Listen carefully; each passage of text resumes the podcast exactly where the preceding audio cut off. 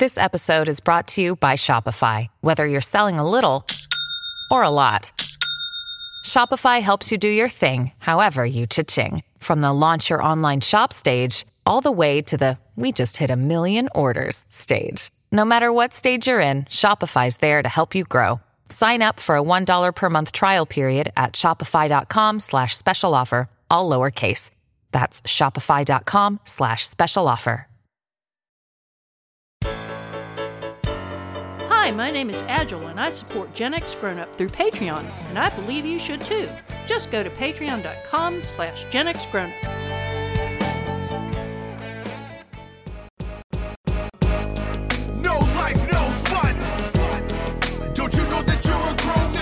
Gen X Grown Up is a YouTube channel, website, and audio podcast you're listening to right now. All made for and by people who love exploring media, games, tech, and toys of yesterday and today through the eyes of Gen Xers who refuse to grow up.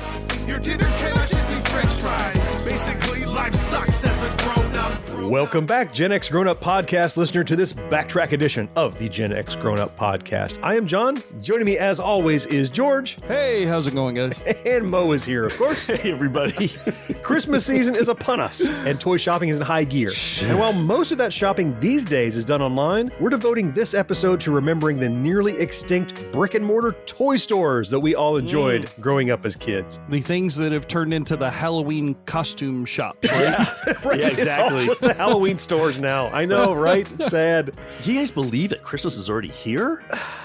It's yeah. This has been the pretty- longest and shortest year ever. You're right. It, it's like the year that took seven years to get through, and then we're at the end all of a sudden somehow. Right? Yeah. It's it's startling. Wow. Oh, okay. Yeah, so toy stores just aren't around like they used to be. There, so many of them have closed up or moved on or been absorbed or whatever. And we're just reminisce about that Gen X toy store experience that uh, it was, I mean, for me at least, and we'll talk about, you know, our personal experiences was just, it was that mecca that you walked into, that everything was bright and shiny and you wanted it. But appropriately enough, our fourth listener email this episode is from a patron and listener who wants to talk about one of his favorite toys. okay. This episode, David wrote in, and David's subject line of his email was Evel Knievel. Oh, Mm. yeah.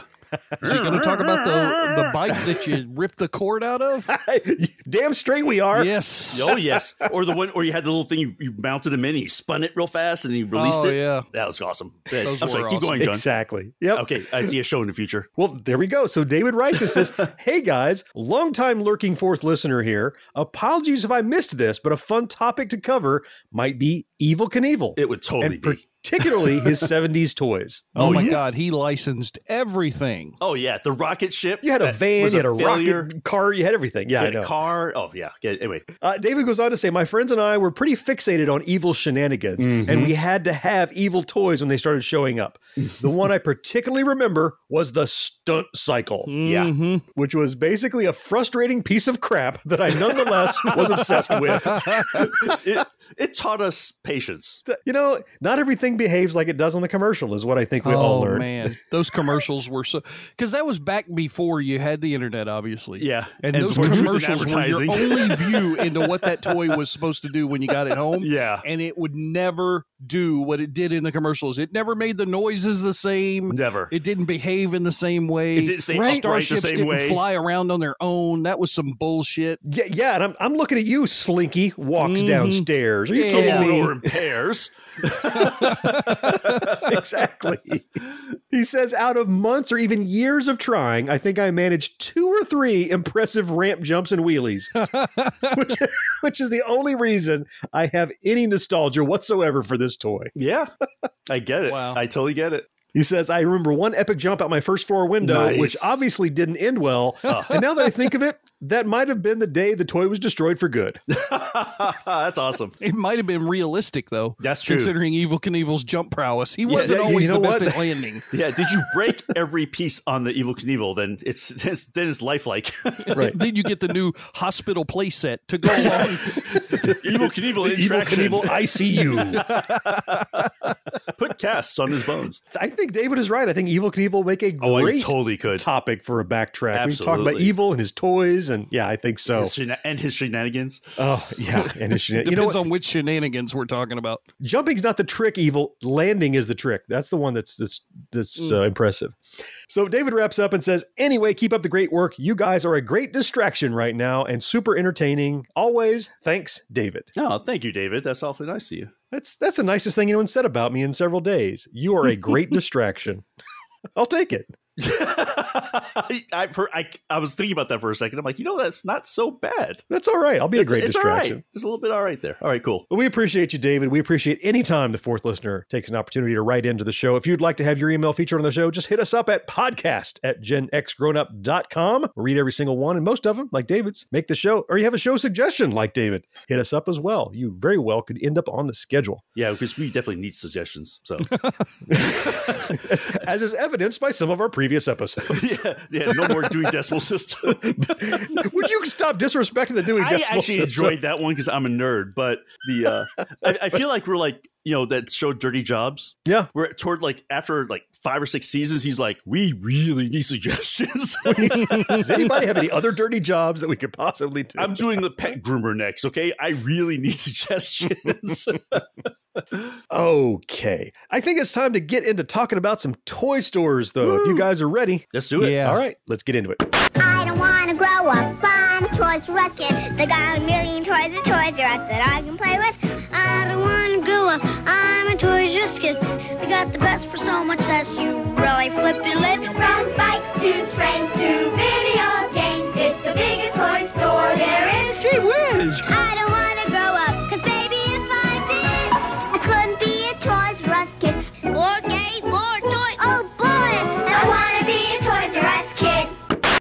I'm Allison Holland, host of the Kennedy Dynasty podcast. Equipped with a microphone and a long term fascination of the Kennedy family, I am joined by an incredible cast of experts, friends, and guests to take you on a fun, relaxed, yet informative journey through history and pop culture. From book references to fashion to philanthropy to our modern expectations of the presidency itself, you'll see that there is so much more to Kennedy than just JFK or conspiracy theories. Join me for the Kennedy Dynasty podcast. We talked about at the top of the show there that, you know, most of, I think, large majority of Christmas shopping, especially this year, if more so than ever, but even any time in the 21st century, it tends to happen online. And that's a huge contributor to, I Mhm. think, why a lot of these toy stores we're going to talk about are gone, but it's not the only reason. But let's go back in time in the Wayback Machine, pre-internet. And George, you were just talking about Evil Knievel. The only way you knew what was available, if you didn't see it on a commercial, Mm-hmm. you couldn't look it up on the internet. Yep. You'd go to the mall, and that's where you found out what was available. You know what what was for sale, what new toys were around, what new any product was around. Because the, the mall, more so than just the annoying place you go where crowds are these days, that was a hub for us. We walked in the door, and you're like, I want to go to the arcade. I want to go to Sears. I want to go to the toy store. I mean, I think it depends on where you lived and what type of mall you had. Mhm, Because mhm. uh, here in Tallahassee, we kind of had the dirt mall, as they talked about. Was that, was that the name of the sign? in Mallrats. No, it just you know it was the malls here were like there was one that was aging and dying already. Okay. that I remember as a young kid in mid to late seventies, and then there was another one that was the brand new mall, but it didn't have a toy store so to say in it. And you would think that's like one of yeah, the that's, that's staples of a mall, like staples. yeah, like that in a gap, right? Oh, like a dedicated just toy store. yeah for me it was going to a department store like you know Mhm. a montgomery wards or a sears or something along those lines and being Sure. left alone in the toy section Okay. Yep. Yeah, which was different totally- than a toy store completely different experience Yeah, I'm with you on that because growing up in New York, it's like there weren't malls. There aren't- there isn't really a shopping mall, or at least there wasn't in the city. So it was more going to like that department store area, like the Macy's, the whole section of Fifth Avenue, and again being left in the toy section. Mm-hmm. So Right. yeah, that's definitely. but was now you thing. Guys had standalone toy stores in Oh, New yeah, York, we did- right? we You had the definitely did. FAO Schwarz and But see, the thing my those parents kinds of wouldn't things. necessarily go to those ah, unless there's a reason to go to those. You know what I mean? Yeah, Where- okay. Where my mom because there's loved not going an to adult Macy's. reason to go to the toy store. Right. That's only a kid reason. There's only a kid reason. The big thing for me was going to the Macy's or those kinds of stores that had a big toy section, and occasionally FAO Schwarz. Yep. I think when my mom would take me to the toy store, it was it was running Intel. You know, it was like, Mm. let's just go wander the toy store. I'm like, yeah, that sounds fantastic. and she's watching to see what I'm interested in. Right. You know, Right. And then Smart she'd go mom. back later, I think, and go shopping. Your mom is awesome. I, I agree, hundred percent. I remember just the experience of the malls in general. I mean, even into my you know my teens and early twenties too, before they had kind of washed up and become something different. Think of the Stranger Things mall. That's what I envision when I'm thinking of these malls. You know, Sure. From the Mhm. second season, the colors and everything. I mean, everything in the '80s was neon anyway, and you know, Yeah. fluorescent lighting and stuff. And it was just. I think about Mo when I would visit Manhattan. I go to that game store, the Complete Strategist Oh yeah. how there are board games and role playing games and stuff stacked so far up to the ceiling that you know, I mean they are adding shelves and stuff. And I remember walking into these little toy stores like that, and it's you walk into a, a Sears and it's like, yeah, you got Craftsman tools and yeah, you got refrigerators by Frigidaire and stuff. Where the hell are the toys? But in a toy store, like it's it's everything there is for me, and that was always the thing that Mhm. it just felt so like as a kid, the world's not for you. In a toy store, everything there is for you. It was, Yeah. I think made me feel so cool about it. Oh, I, I, think the one thing for me was going in, and like I said, I didn't have the toy store experience. right. I had the toy aisle experience more than anything. But what I remember was how quickly you made lifelong friends in that aisle. Like instantly, you and another kid would just start playing with whatever toys there were. Yeah. And you know the clerks in the store, they were like, God, son of a, and because you're just on the place. floor and throwing Yeah. balls everywhere and having a good time. I- I really missed doing that more often as I grew older because I still wanted to do that, but you know, you Well, get to the just point where you're in high school and you're like, yeah, you know, even middle school, it's like, no, I'm too cool for that. I need Yeah. to, Oh, you yeah. know, Oh do yeah, what is the adulting innocence when you're a kid? It's just insta friends. It's just like we're about mm-hmm. the same age. I see you playing with the GI Joe. Let's do it, right? Right, exactly. I'm with you, dude. Yep. And there was no rejection in that either. Like No. in school, there would be rejection on the playground, right? Like the cool kids wouldn't play with the other kids and everything. But in a toy store, everybody was friends. Everybody would play Mm-hmm. Yeah, together. that's it right. was such a wonderful experience. And I don't think that'll be replicated in this internet buying age Oh, you ever can't. again. You, you That's can't. impossible. Yeah, You yeah, know? I It's- know. Yeah, it's sad, but it's true. We're going to get into talking about the experience of those toy stores, reminiscing about the ones that are gone, talking about kind of what's been absorbed and what's out there now. Before we get out of this first segment, though, uh, I just want to kind of go around and we just talked about we had different toy store experiences. Do you remember what was your favorite toy store to go to as a kid, right? The place that if mom or dad said, you know what, we're going to go and buy that, the glove for you or that action figure for you or whatever it is, Oh. what was that place that you know you love to go? It was the place you were going to have. Mo, let's start with you with your Oh, plethora man. of Okay, growing up in New York so- stores. This is when I was super young, but the closest store, which is probably why it was my favorite, um, was Woolworth. Yes, yeah, yeah, yeah. Because Woolworth had a huge toy section. Did they? Okay. And it's like one of those places again, you know, with, with my mom, you know, she's like, Well, I'm going in there to look for needle and thread or whatever the heck they you know, Woolworth sold everything, right? Right. And meanwhile I'm okay, and I'm off to the toy aisle. And she would just let you go off on your And she own, let me go because back then also Woolworth was very much more of a local ish kind of store. You Yeah. know what I mean? Like I mean people were in there so often they knew the customers, they knew the checkout people. Mhm. It, it was just that kind of a neighborhood feel to it. So they knew the kids, you know, which kids would actually destroy things, which kids would could play nice. Which list were you on, Mo? I was play nice. I was a play nice Okay. kid. Again, it's like if I ever needed a new Lego thing or if my mom was going to buy me, because also they had a lot of inexpensive toys, Mhm. which I had a much, much better shot of getting my mom to buy me. Right, right. a, a- a- a non-birthday toy that's you know right, four or five exactly. bucks is oh, easier look, to. they have this yeah. Hot Wheel car. They have this Sure. mini Yep. Lego set. But yeah, so that was the one that made me, I think of right off the bat when I think of like early Toy Story experiences. So George, what about you? I know you said not a toy store per Mm-hmm. se, but if it was, it was toy time, what was the place? What was your go-to as a kid? You recall? Yep, absolutely. Publix. Yeah, Publix. Yep. really? Yes, sir. Publix was a guaranteed toy. Every single trip, Oh, Publix was a guaranteed toy. Let me It tell matter- you. Even limited selection guarantee though. I think it's worth they it. weren't. First of all, Publix was not limited. How dare you, sir? What? You take your fancy New York Woolworths and go to hell away. Publix was your butt, absolutely a toy mecca when I was a child. Let me tell you. Really? So they've changed from the current Publix today. Well, yeah, yeah. No, Okay, it's not even okay. close. No, they had an entire aisle, just like any Woolworths or Montgomery Wards or anything like that. It wasn't quite as big or developed as any of those places, but they did have a full aisle that was pretty much all toys. Threw Nice. some educational stuff in there to distract Eh. you, like some books and whatnot. You know, we just ignored that part of the aisle. well, it's why you can tell your parents, "Oh, I'm going to the educational stuff." You know, No, I was not that intelligent at that age. No, I was going to the toy section. But it was a guaranteed buy. And we went to Publix once a week because it was a grocery Yeah. store. And before we owned our own grocery store, we had to go get groceries once a week. And so every week I got a new damn toy. Now, that's nice. it wasn't always, you know, your Evel Knievel motorcycle. Sure. Oftentimes it was a new Matchbox car. Oh, yeah, yeah, Or absolutely. a small little Lego set, maybe, Mhm. or a spinning top, even. Who the hell cares? Yo-yo. it's a you damn toy that I'm going to play with for at least six and a half minutes before I throw it aside oh, or that something long? that I already have. Or So you had a guarantee, like we're going to the grocery store, you get to pick something. I I mean, it wasn't a, a verbal contract type of thing, but I knew as a young lad of six, seven, eight years old, it's Publix time. That means I'm getting a goddamn Matchbox. Let's go, mom. Time to head out to get you some bread and me a Matchbox car. Actually, that's a pretty good deal. Your story is making me smile. That's awesome. That is awesome, isn't it? That's, well, it's a motivator to get you want Oh, to yeah. want to go to the grocery store. You're going to get off your butt. You're going to get there. dressed. You're going to get comb your hair because you know it you're was a getting a toy. tax. It was a tax for my parents. Okay, Yep. we can't leave him at home because dad is off working, so mom can't leave him by himself. She Mm-hmm. has to take him with him. And how do we get him to go to the store and not be a total monster, screaming and crying up the Hey. aisles and everything? Dump him in the toy aisle. He gets a Matchbox car and he's happy. yeah. Huh. And, and she got a moment of peace of shopping. hmm yeah, Yeah, I think it's totally worth it. Totally worth Yep. it. As long as she More could complete that it, shopping right? trip in six and a half minutes, she was good. what about you, John? You know, as much as I talk about loving the toy stores, probably my go to, really what I remember most, the youngest age, was kind of uh, like somewhere between the two of you.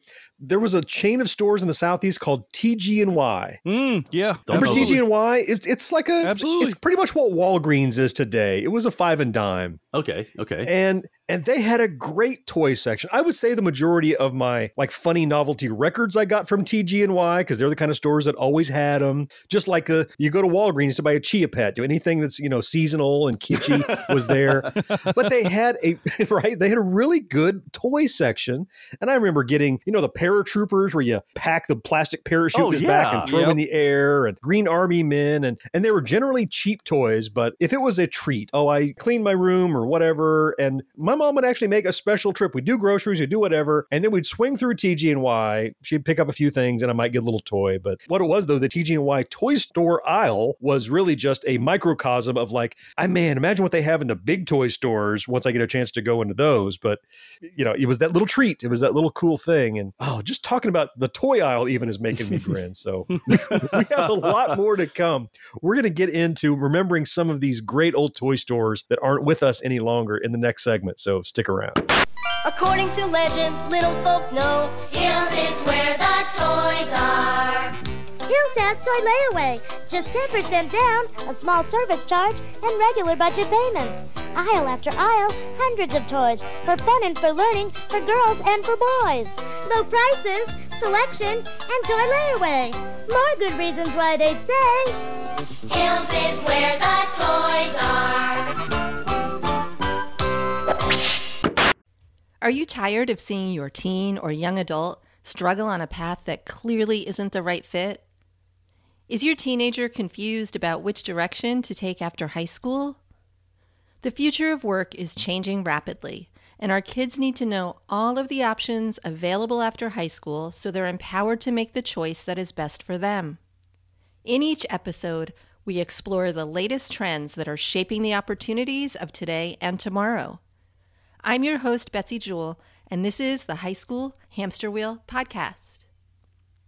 It seems unavoidably, whenever we do some of these backtracks about remember the good old days, that we end up having a segment about things that aren't with us anymore at all. You know, we talked all about Radio Shack and Blockbuster and Yeah. you know a lot of those stuff that's not around anymore. And I'm going to start with what's a really sad one for me as we kind of wade through this list of great old toy stores. And it was probably it, wa- it was my toy store in the mall. I remember there was the Barrel of Fun down on one end of the mall, and about midway you could see Sears from where it was. It was just before the food court on the left was a KB toy store. Mm. Huge mall staple. These guys were established in 1922 as a candy store, but you know, after World War II, you know, when the baby boom happened and all these kids were around, they're like, you know what? These returning GIs are having a lot of kids. We're going to convert these to toy stores. Makes sense. Smart move. But before they started on financial ruin, which happened to so many of these we're going to talk about, they had 1,300 stores all throughout the 50 states Wow. in the US. Jeez. And oh man, and for a period of time in the oh in the mid 2000s,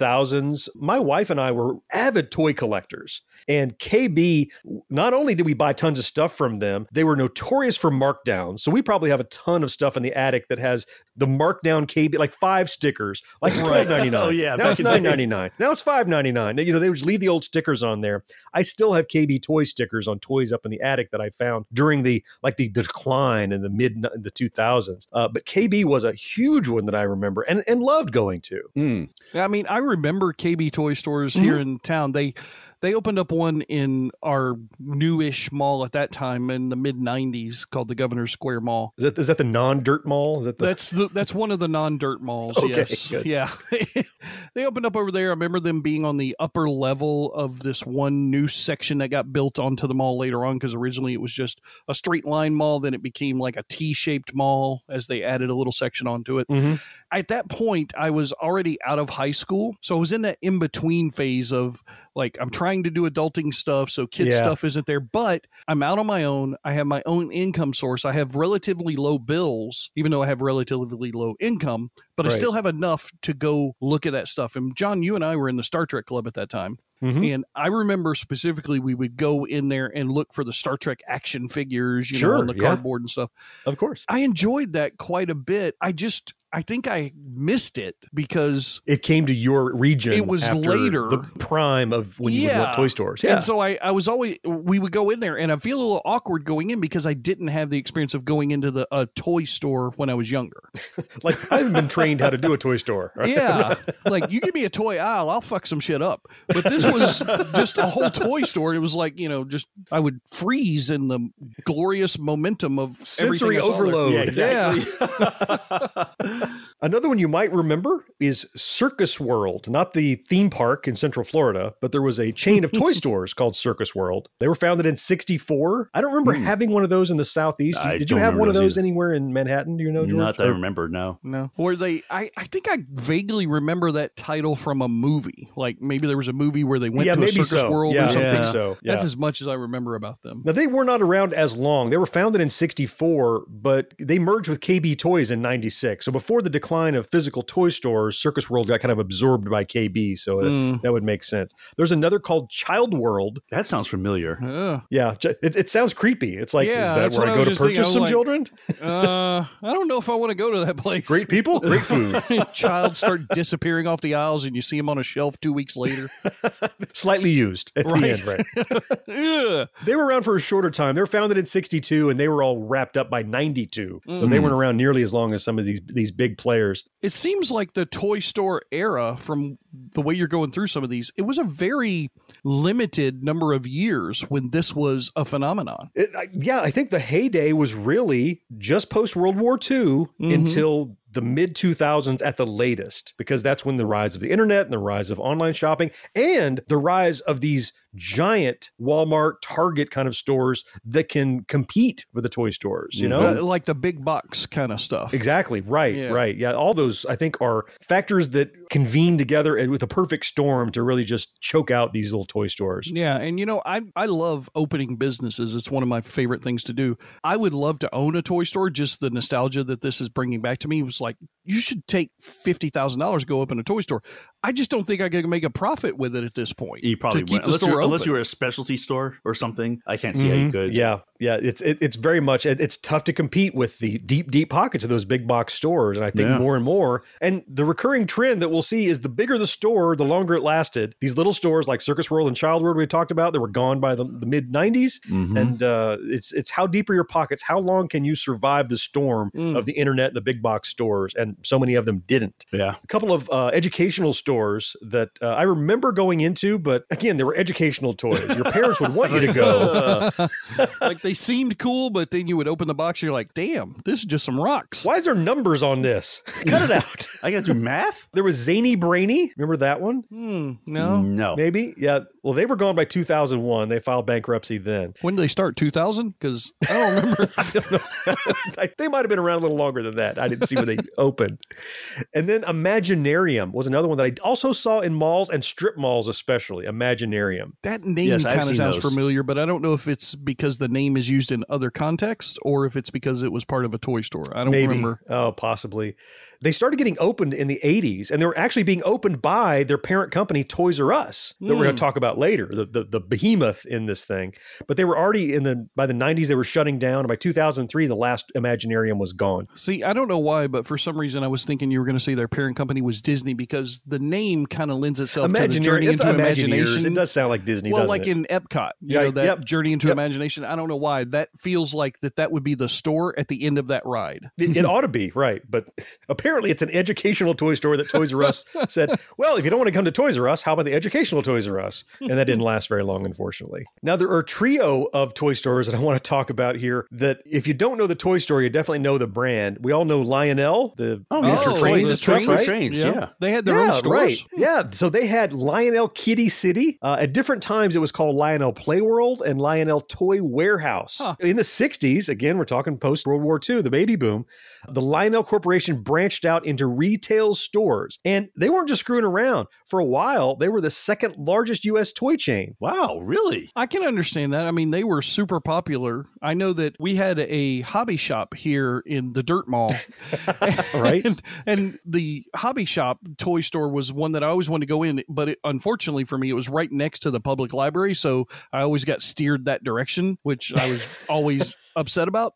But they had a giant train set in the front window, and that Sure. fascinated me as a child. Well, just the name recognition of Lionel on the front of the Mhm. store. I mean, it's it's not Bob's Toy Store. It's Right. Lionel, or it's you know it's uh, Hasbro or whatever. It's this big name, and so they they leverage that to to great success. Yeah, that would have been a store I would have wanted to shop in as a kid if there had been one around here. Mm-hmm. Yeah, definitely. They struggled through the 80s, and you know by the early 90s they filed bankruptcy and tried to come out of the nosedive a few times. But I think I read that by 93 or 94, the remaining few stores they had they couldn't survive any longer, and that was the beginning of the rise of the internet and the rise of big box stores. It all kind of it's a confluence of things. You know, and I'm not complaining that I enjoy my big box stores and the internet, obviously, but it's just it's too bad what the collateral damage was. You know, these these cool little stores like this. Yeah. Now, you mentioned another one, George, talking about Manhattan. You said that uh, Mo experiences that FAO Schwarz, that Oh, big yeah. flagship on Fifth Avenue. I just figured from the movie Big, he must have been in there all the time playing on the giant piano. Not all the time. Doesn't No. every New Yorker just go dance on the piano a couple Right. times a day? I, that was I was led to believe I think they pulled up the piano after that movie, uh, but they,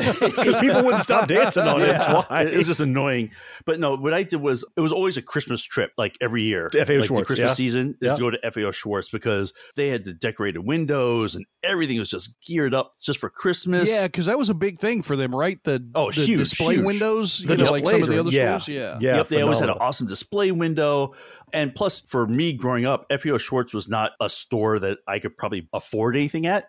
Mhm. you know, Yeah. it was Oh, definitely yeah. a high end, ultra expensive. Oh, right, because it was the high end stuff. But it was still cool. Like you wouldn't find GI Joes there, right? Right. You would find the aircraft carrier from G.I. Joe. Exactly, full Right. You would find the, the giant stuff. You'd, you'd find the 10 foot stuffed bear. Exactly. They had these super prices. Like, if you want the stupidest, most outlandish toy, they had those. They the had price- those in Money was no object, it seemed. Yeah. Right. And so I actually worked with somebody that used to work there. And Okay. he said it was like it was the most hateful place to work because it, Really? it sounded like oh yeah he said it sounded a lot like working at Disney that you have to be nice you have to be cheerful Okay. Mm. he said there's Yeah. like these aces and you get these spoiled rich just I expected, yeah, probably spoiled rich. yeah, brats. just this, Yeah. you know. And he said there was one kid that wouldn't stop running and screaming through the store. So finally, he got tired and he tripped him.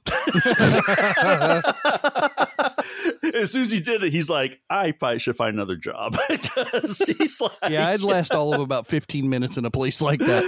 Yeah. like, I got to be nice to these little bastards. The hell with exactly. that. I can only take it so long. Throwing this kid into the damn ball pit and choking him out. Yeah, but uh, but still though, I mean, but as a store though, it was almost like this magical thing when you walked in there because they had the giant nutcrackers on the escalator. You know, it was it was just oh, right. Yeah. They, they were big into the pageantry of how to display these things in a store, right? It- It's almost like buying was secondary because they only had to make three sales because every toy was fifteen hundred dollars. Oh yeah, Right. And you go, and every inch of the store was decorated for Christmas. it was. Every single inch was decorated. So it was. I said that's what I remember most about it. You know, I can say uh, one time I got to visit that Fifth Avenue store because uh, you may or may not know, I didn't until I, I read it and remembered that that store has been closed down because we're Yeah, going to yeah. talk a bit about Toys R Us. There was a merger of F- FAO Schwarz and Toys R Us. So as they were experiencing this financial trouble, this name that was founded in 1862, FAO Schwarz, in 2015, that giant just landmark store, no longer a toy store, Mm. closed down. Yeah, isn't that crazy? Yeah. Now, you know, the name FAO Schwarz is still around. In fact, I was just in Yeah. Target yesterday and I saw there's, oh, here's a, a line of toys with the quality brand FAO Schwarz on them. It's like the, the Louis Vuitton of toys, I guess. I don't know, but it's, It's, it's- yeah,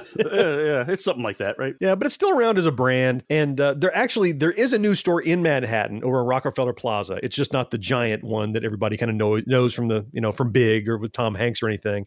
And they've opened some other locations in Beijing, London, and Dublin. So despite the fact that the, the Biggie's gone, No, yeah, it's still. I mean, as a brand name, I'm sure it still has a lot of value. Oh yeah, I mean, yeah, well, we still know it even though the store is gone. So it's obvious that you know it has left some impact. Yeah, true, true. And I mentioned that FAO and Toys R Us had become uh, had become merged. In the next segment, after this break, we're going to get into the 500 pound gorilla in the room, Toys R Us. So stick around. we'll be right back. Child world, child world, let's take a look and see. On sale this week, The Generals, Ideal's electronic battle game, just $23.88. Holly Hobbie Bake Oven from Coleco, the electronic oven that actually bakes. Sale price $14.99. Fiddlesticks, the giant toy builder set from Knickerbocker, only $16.97. And as Peter Panda says, it's so nice to know that prices are low and shopping is friendly and fun. Well, hey, podcast listener. My name is Vince, and I'm the host of a show called The RR Show. It stands for Reddit Readings. We're going to sit down twice a week, and I'm going to bring you the most entertaining stories from all of the best subreddits that exist online. Things like malicious compliance, petty revenge, hey, lady, I don't work here. Oh, there's so much more. Lots of great stories and things you won't believe. Like the one time uh, this dude was caught in a bathroom with his friend and he was slapping them because that was the only way that he could actually legitimately help them. A mall cop comes in with a taser. Oh, yeah, the rest is history. It's going to be fun. There's, uh, well, I don't know, I got like 20 seconds left, so I don't got much more time to tell you another story. But just join me on The RR Show. It's from Evergreen Podcast, produced in partnership with Wessler Media. So, The RR Show. Wherever you get podcasts, subscribe today. And uh, it's like an adult story time. Let's hang out together. The RR Show. Subscribe today wherever you get your podcasts. We can't talk about toy stores without Mm-hmm. talking about the toy store, right? Which was the Toys R Us. I mean, that I thing was want to grow up. I'm a I'm Toys a R Us Toys R Us kid. kid with the drafts and all that stuff. Yep, Jeffrey. Yeah. And the thing is that they were around for a really long time. I mean, they were founded back in what, April of 1948? Yep. Charles Lazarus. He opened a children's furniture store. Who knew? Right? he started adding toys again when? You know, early 50s, you know, post World War. II. And then he's like, there might be something to this toy store deal. And he shifted by 1957. It had been renamed to Toys R Us. And it was Charles Lazarus's dream to have this giant toy store. And man, did it grow. Oh, it was crazy. Yeah, it just grew like mad. I remember growing up having to uh like at Christmas time, waiting for the Toys R Us catalog to be in the newspaper. The or to get it in catalog, the like the big thick, The yeah, big, right. thick Christmas thing. And you know, I remember eating a bowl of cereal and just flipping through that, skipping past all the pink pages, and then going to like the cool stuff. the, the girls' toys. We don't care yeah, about the girls' toys. Like, oh, geez, you know, back in the day when they had girls' toys. But that's just looking at all the cool because that was like, if it wasn't on a TV commercial, I, that's where I discovered, like, look, Mhm. they have a GI Joe scuba diving set or whatever. Right, right. And for me, the way that I know Toys R Us was big was Tallahassee finally got one in the late '90s. Other than In the late 90s. yeah, because Tallahassee Right. didn't get anything until it got big, and then it was 20 years after it was big before Tallahassee would get it. And they built a whole store. Like this big giant warehouse looking Toys R Us thing on this weird hill next to a strip mall place and across from our non dirt mall. Mm-hmm. and I, I was just so sad because I was like, where the hell was this when Yeah, I was right. like eight? You know, everybody else had one. Nope, not me. I had to go to Publix and get my Matchbox cars. But Not anything wrong with that, but yeah, you No, missed out on the, the Toys R Us when you were a kid. I know. But Mo, you were talking about the the catalog. I don't know if you saw, but Amazon sent out a toy catalog this year. Did you get one in Oh, the I, mail? didn't, I did not get one. I didn't either. I don't think. Really? It it was. uh, It just came in the mail. It looked like junk mail. I'm like, what's this? You know, you get all these little catalogs. They sent out a strictly. It was like the size of a magazine, about as thick, and it was all toys you could buy from Hmm. Amazon. Oh, that's that's probably smart. And I got it. I'm like, this is like the Sears wish book. This is I can flip through this Right. and look at stuff. And it was all. I mean, it was young kids' toys. It wasn't stuff I'm particularly interested in collecting or looking at now. But I had a great time flipping through it, and I remember just what you were talking about. The Toys R Us catalog would show up in the newspaper in the mail. Yeah. Yeah. Yep. That's smart. That's actually probably smart marketing too. Well, if it worked before, yeah, kids want to flip through that. I mean, I, I, they probably it's available on the tablet too, knowing the kids today. But yeah. Is there an e version of this catalog I can Yeah. look at? Can I get this on my Kindle? I'm sorry, I can't use paper. Earlier, I mentioned uh, Jeffrey the giraffe, who is the mascot for Yeah. Toys R Us. I didn't know that initially that wasn't his name. Was his name? And I think his old name was better. He was called Dr. G. Raff. oh, that's great. What's wrong with that? I think that's clever. Dr. Yeah. G. Raff. I don't know why what he was a doctor of. I mean, he was a psychologist. I don't know if he was, you know, board certified. Marketing. He was a right. He was a doctor though. And they even remember the uh, the offshoot of Toys R Us. Babies R Us. Mm-hmm. They, Oh, they were such a behemoth that they opened an offshoot for even younger kids. Yeah. And this old like cribs and strollers Right. and all that Yeah. fun Yeah. Stuff. And but Yeah. I think they had like some maternity wear and babies' clothes and you know onesies and jumpers and that kind of thing. and Yeah. bottles and everything. Do you guys remember the Toys R Us Christmas commercial? Which one? right? Uh, I'm talking about the one where it's like animated, where it's like they're at the fireplace and it's like the world's biggest toy store is Toys R Us. I hate. I'm not I going to remember a lot of them. I don't know if that one spe- Yeah. specifically, but but I remember they had like they were big on the Christmas thing. a lot of the Toys R Us commercials weren't so much about what toys you could buy. It was about celebrating the brand. Look how awesome it is to come to Toys R Us and dance Mhm. with the giant giraffe. You know, that's yeah, I kind don't of remember any of the Toys R Us commercials being specifically here. Come buy either. this GI Joe Never, or right, come yeah, buy this exactly. you Nope. know new cartridge for your Atari Twenty Six. No, it was just it was brand building. Toys R Us is wasn't it? awesome. Come here and spend your money. Yep. Yeah, you're right. Celebrating how much fun it is. Yep. And if there was a toy you wanted, the odds are they had it. Oh, they had. They didn't have to tell you because you knew Right. they had everything. Essentially, Right. that was the assumption. They were Yep. Toys R Us. That was the whole point. They had it. Well, not everything lasts forever. They were in the toy business for 65 years. And at one point had 1,600 stores all over the planet. Mm. And, well, first of all, let's talk about the online debacle. We were talking about the, Oh, I remember the, the rise of the internet. Now, they had a great idea. They said, we're going to open toysrus.com. Do you remember we talked about Radio Shack, how they opened Mhm. Yep. radioshack.com and they pared right. down their catalog and it was crap? Yep. Well, Toys R Us opened toysrus.com in 1998. And in many cases, they failed to deliver orders before Christmas. which is like the worst thing you do for toys. Oh yeah, absolutely. For the 1999 Christmas season, toys ordered at toysrus.com did not arrive until days after Christmas. That's like getting your Thanksgiving Day turkey in February. right. Yeah, that's right. You missed why the point, bother? the entire thing. What happened?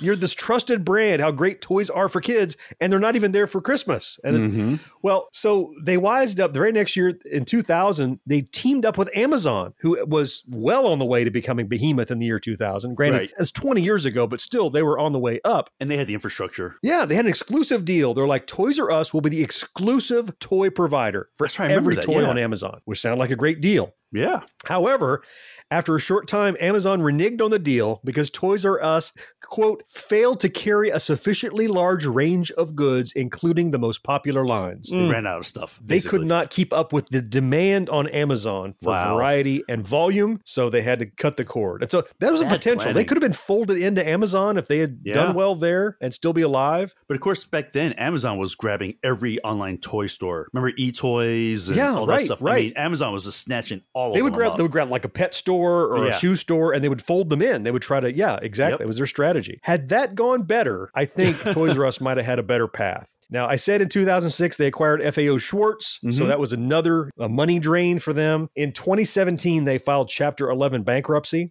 This is just just a couple of years ago. Mm. Yeah. In August of 2018, the last physical Toys R Us store gone. Yep. You know, it's odd because that 2018 time period Mm-hmm. was the most I ever shopped at Toys R Us. because it was on clearance. Everything's it on was. clearance. It was on clearance, and I went and spent four hundred dollars and bought the ri- most ridiculous amount of items. I got stuff for you guys that I gave Yeah, over to I you because Yeah, yep. we were talking about doing mystery boxes for each other and whatnot. But I just never went in Toys R Us because we didn't have one when I was younger. Then when I got older. And they did open one up. I was doing other things. I ended up moving away to a different city. And then when I moved back, by the time I got back, that Toys R Us that was here in Tallahassee, that brand new beautiful store that they built just a few years earlier, it was really kind of dirty and filthy and yeah, a nasty lot of in them there. had and- that problem. yeah, they it's uh, They get the opposite of. FAO Schwarz, right? You talked about Mo that your friend who worked there had to, you know, be polite and friendly and Yeah. on point every time a kid came up to him or something. At Toys R Us was the exact opposite experience of that for me. It Hmm. was a ridiculous money grab that they didn't put any effort into making it look good. So when they closed and I got to buy all that stuff at like 90% off, I was kind of happy that they did close. Yeah, it, it really kind of started to feel you could feel the money crunch, and it started to feel Mhm. much more corporate in the later years. I, I know because I did frequent Toys R Us pretty regularly, you know, as a kind of a toy collector, and it was a place you could go and. Well, if you're looking for this action figure, they're going to get it. I mean, the Mhm. sp- scalpers might get to it before me, but they're going to have it at least in the store at some point. And you would go, and it use it definitely went downhill. You're right, George, from that candy coated, let's have a great time. It's a kid's playground to come purchase your toy. Beep beep. You know, it was much more assembly line. You, you pulled a tag off of the shelf instead of actually Mhm. picking up the toy off the shelf. You know, it was, it was super streamlined and it had a more impersonal feel for sure. I, you know, honestly, I'd never processed that until you mentioned it. But you're right; it definitely had that more corporate, we're struggling feeling. The writing might have been on the wall even back then. I'm sure it was. It was. I mean, except Yeah. because one is you could find anything they had cheaper online, and also at that time, you know, people gained a lot more confidence in online sales that they would get it by yeah. Christmas. Yeah. Well, for sure, by when they finally folded, 2017, 2018, Yeah. right in there. I mean, if you couldn't survive in the internet economy by then, you're not going to be able to survive. Yeah, 'cause exactly. It was firmly entrenched. Well, think about it. What were they selling? Let's think about that. Just like we talked about with the commercials, they weren't selling the toys. They were selling the experience of going to Toys R Us. Mm-hmm. and that had degraded dramatically. And that turned out to be crappy. Yeah, I mean, so Yeah. if you're not going to maintain the illusion that you're selling me in the commercials, Right. why the hell am I going to shop there when I can go somewhere else and get it cheaper and have, And have a better experience. A better Yeah, with experience. less yeah, that's hassle. the Yeah. whole point. yeah, that's the problem. Absolutely. It, it, it's a strange, just like you know, chicken or egg thing. You know, was it? Did they start going downhill, and therefore the money problems? Or they have money problems, therefore they went downhill. Whatever it was, it was definitely a confluence of events that just Mm-hmm. it, it crushed all these other littler stores we talked about. And Toys R Us, they were a stalwart holdout, but they just couldn't hack it. Right. They're still a brand, and there are even rumors of them maybe opening up new stores. but you know, right now they do pop up stores here and there, like in the middle of a mall, a kiosk. They'll have little pop ups here and there with some. No, like for the holidays thing you or know, something. what, what's the hot toy, but not like a full blown thing. yeah, I think that day is over. Personally, It seems like it, you know. And there's there are some toy stores still around, and we're going to talk about what those are and what the toy buying experience is today, and a little bit more of our memories in the next segment. So stick around. Staying with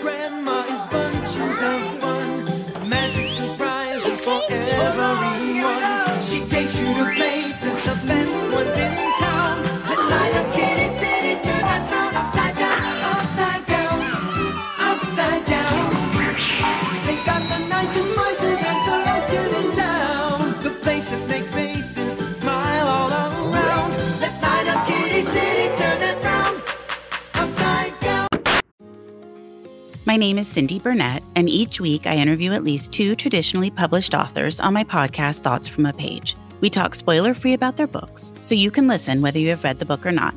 And then we delve into things that you most likely won't hear about anywhere else the importance of the cover design, why they included various aspects of the story, personal details about both the books and the authors' lives, and so much more. You can find the podcast on every major platform and learn more about it on my website, thoughtsfromapage.com. Thanks so much for checking it out.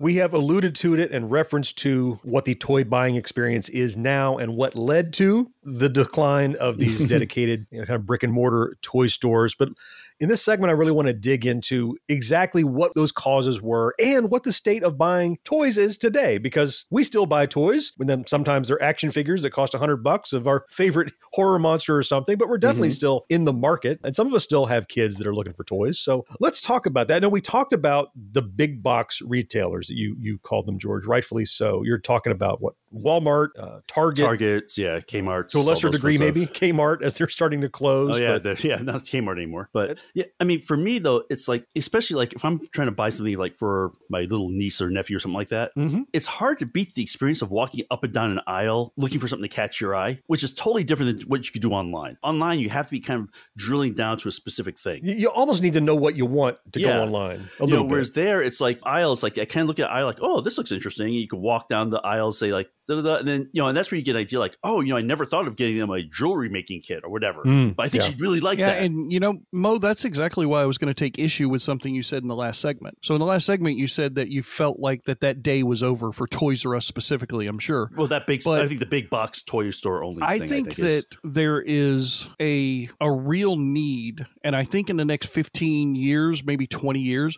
you'll start to see the mom and pops coming back because Oh, I would love that. I think that the Jeff Bezos of the world and the Amazons and the Walmarts and the Sam Walton family Mm-hmm. You know, whoever the hell else. I think that people are getting more and more disenfranchised with those locations because you now start to see movements even where people talk about it in news and online that they don't want to go to Walmart anymore just because of what Walmart has done in a community Right. or what Walmart has Their done buying practices. And, yeah, their buying practices the way Yeah. they treat their Right. employees who work there. And I think probably if we can start to see some economic turnarounds coming for us soon, that, and I don't mean economic turnarounds for the country because I'm not getting into political geo discussion, all that crap, because mm-hmm. Yes, maybe our economy is doing well in America, but it's doing well for a very small amount of people at a very high level. Mm, I When you agree. start Right. to see the economic turnaround at the lower levels, I think you're going to start to see these mom and pop places start to come back.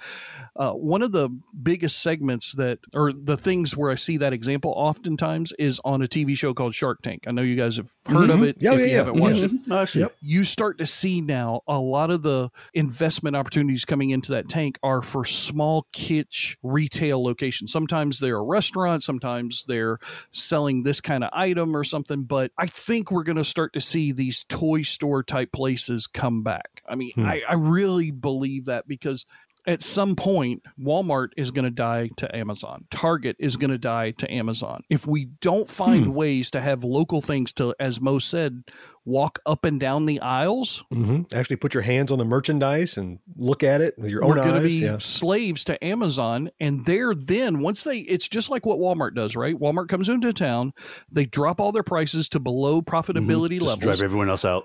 Drive everybody else. As soon as everybody else is closed, they jack the Back to prices retail, up, right? Yeah, right. That's what Amazon's going to do. It's the same thing. So I think we're going to see a movement back toward that local level. And I think we're going to have to see it in the next 15 to 20 years. And I, I don't disagree with anything you said. I mean, my thinking was like the idea of the big box toy store, I think, is gone. Like, I don't think we're going to see another Toys R Us kind of thing. But I, I do agree with you. I think that as far as, I mean, and I would love for this to happen too, because I always try to support local whenever I can. Mm-hmm. And right. one area we see local toy stores that are still like toy slash game stores, let's put it that way, that are still doing okay is on like board games and role playing Mm-hmm. games and that kind of stuff. Like those those things still exist. Yeah, board games has made a real resurgence just in the last probably five Mhm. or ten years. That the, it, I mean, they never went away, but they kind of become cool again. You know what I mean? Mm-hmm. Like, oh, a, a hip board game. Like uh, suddenly everybody on the planet knows what Settlers of Catan is. Who that game's been around forever, but people Yeah. just are finding it in the last five years. You know? But also, like I said, like the role playing games and all that kind of stuff. Mhm. You know, like the like the Compleat Strategist sort of stores. I mean, those are Right. still around. Yeah, my son goes to a Magic the card games type of store. Yeah. Yep. He goes there like every Sunday and they know him and he knows them.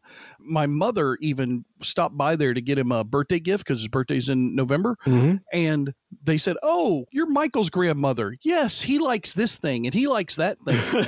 that type of experience That you're never you gonna do online. That's Oh, right. absolutely Yep. not. Yep. You know, I, I totally agree. You could try to fake it, but it would be artificial and it wouldn't be accurate. Yeah. You know, I, I- hope you're right, George. I Yeah. hope there is and needs to be a resurgence of the local thing. You know, if my own anecdotal evidence is uh, any indicator, I think maybe we're already on that path. You know, I can tell you that there are more and more independent, little niche toy and game stores cropping up. So just in my own immediate area, in my own immediate little, you know, 20 mile radius or whatever around North Florida, you know, I've started to find more and more little. Now that they tend to be like nostalgic toy stores. Like we have tons of uh, Skeletor and tons of you know, Masters of the Universe and GI Joe and stuff.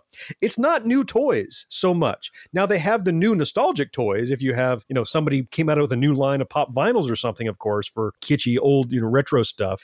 But I've seen maybe three or four of these little. You would categorize them as toy stores. Now they kind of call themselves collectible stores or Mhm. uh, you know gaming stores or whatever.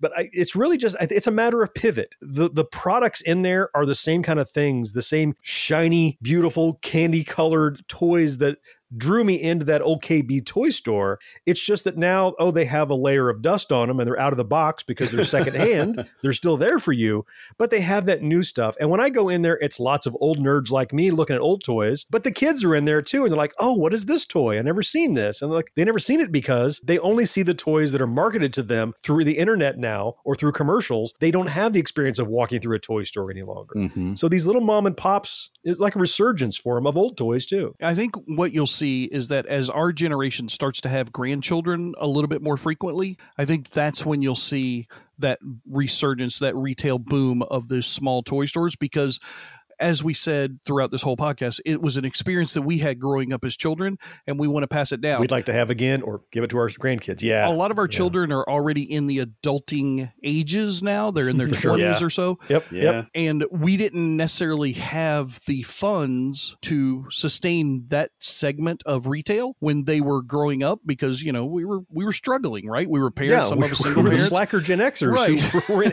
economic Yeah. downturn, obviously. But yeah. now, because we grew up with computers and tech and we adapt so easily, now we have decent paying jobs for a lot of us. And I think that we'll start to see that influence be recognized as oh, the grandparents now have disposable income. They've paid off their house or their car, and they want to take little Jimmy or little Sally to a toy Mhm. store. Well, let Sure. me open up a store, a toy store, so that they can come and shop here.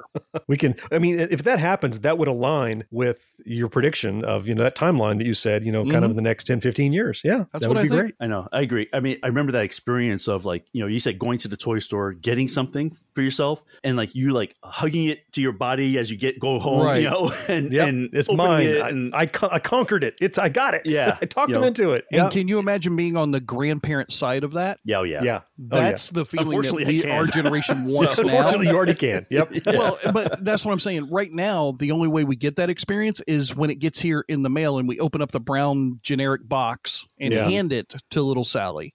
yeah That's not the same as Yeah, when we see certainly their eyes light up Certainly in the not. aisle.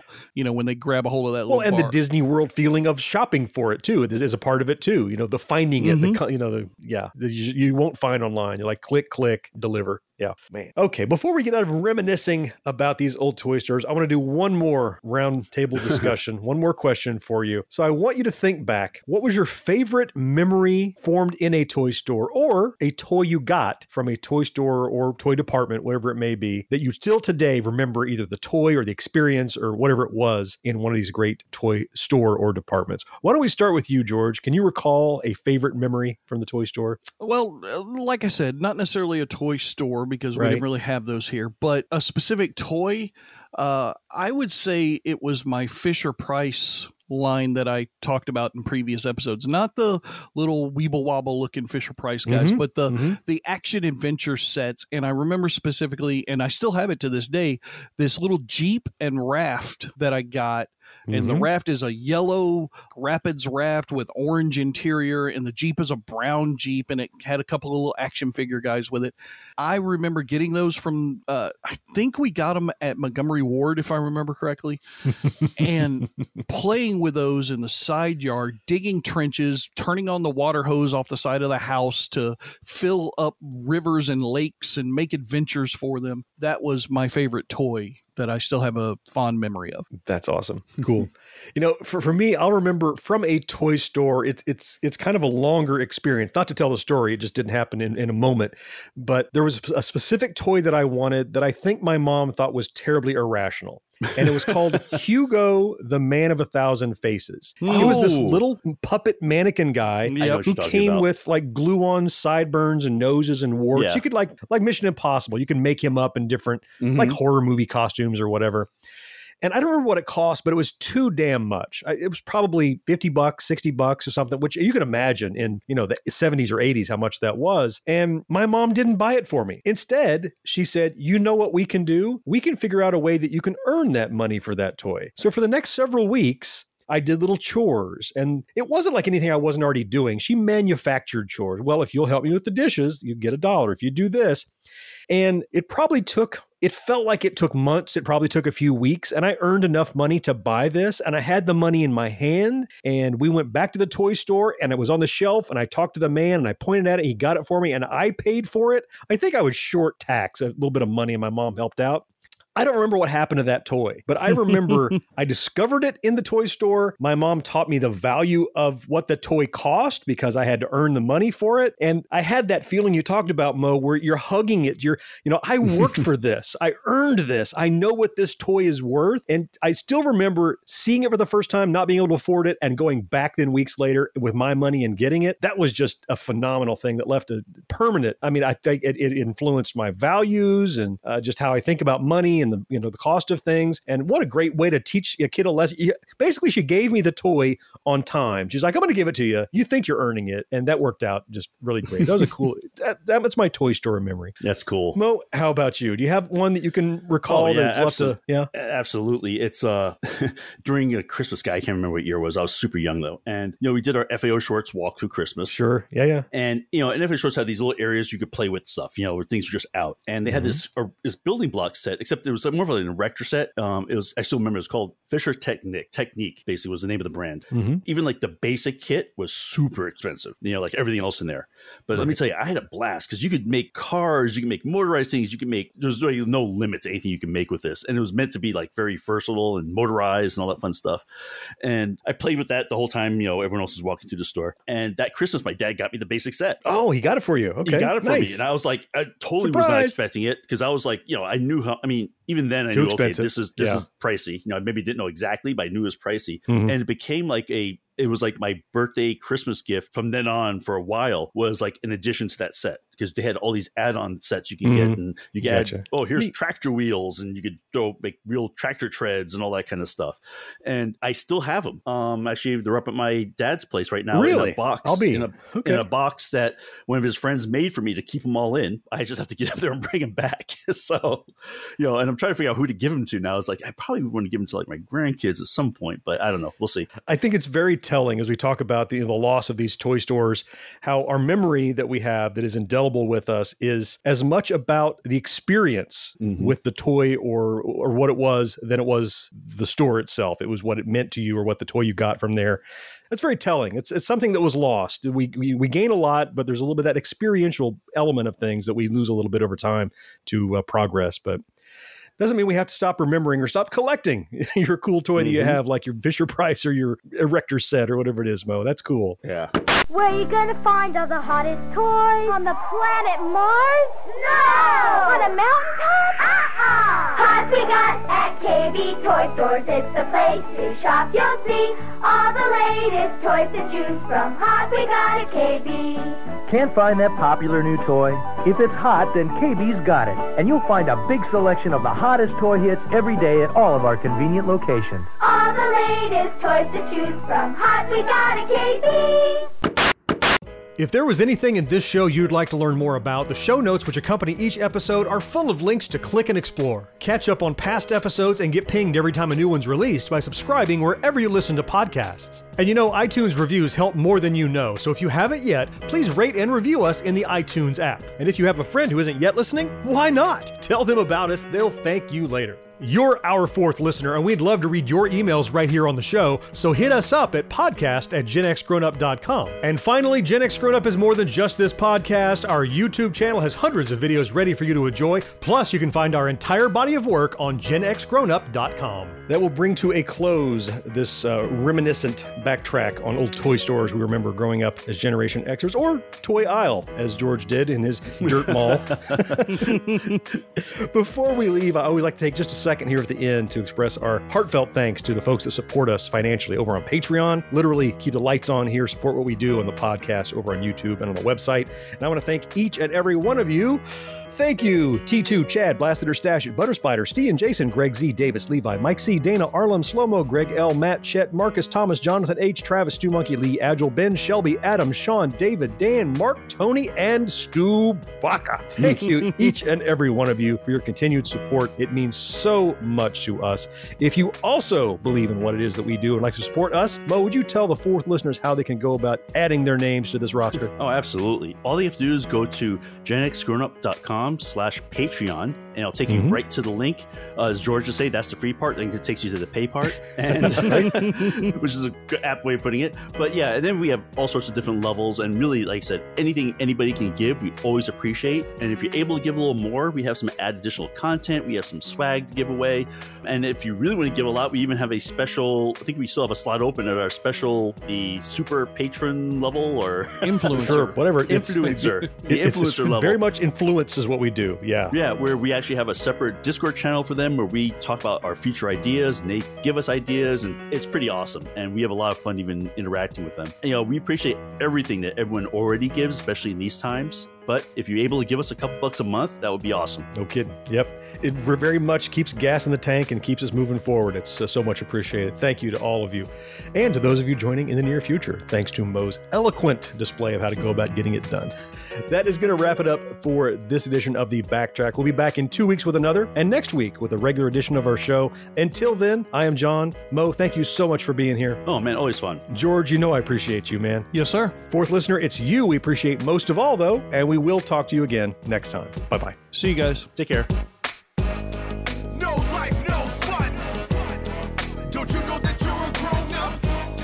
Gen X Grown Up is a member of the Evergreen Podcast family. Learn more at evergreenpodcasts.com. Watching shows till sunrise. Unacceptable for grown ups. Your dinner cannot just be french fries. Basically, life sucks as a grown up. I am John. Joys me. Joyzy? Joys me. In Joyzy. Joyzy. Joys I'm from Joyzy. I'm from the Joyzy. That's where I'm from. I'm Joyzy. Multiple joys. Three, two. Joining me as always is George. Hey, how's it going, guys? And George is here. I'm, God damn it, I did George twice again. Hey, Sorry, Mo. how's You're it out. going, guys? Whoever. One more time. Joining us. Oh, joining oh, us. Joining me. I don't think our, I don't think Zoom is our concern anymore. Yeah, No, that's not We the problem. passed already. problems That's right. If you're looking to replace a single component, I think I found which one it is. Point of failure. It's clearly the host. You gonna give me a yeah or something, George, and I'll throw it in there. I jump. over Yeah. Perfect. that just said, that just screamed, George. More than anything. Yes. Okay.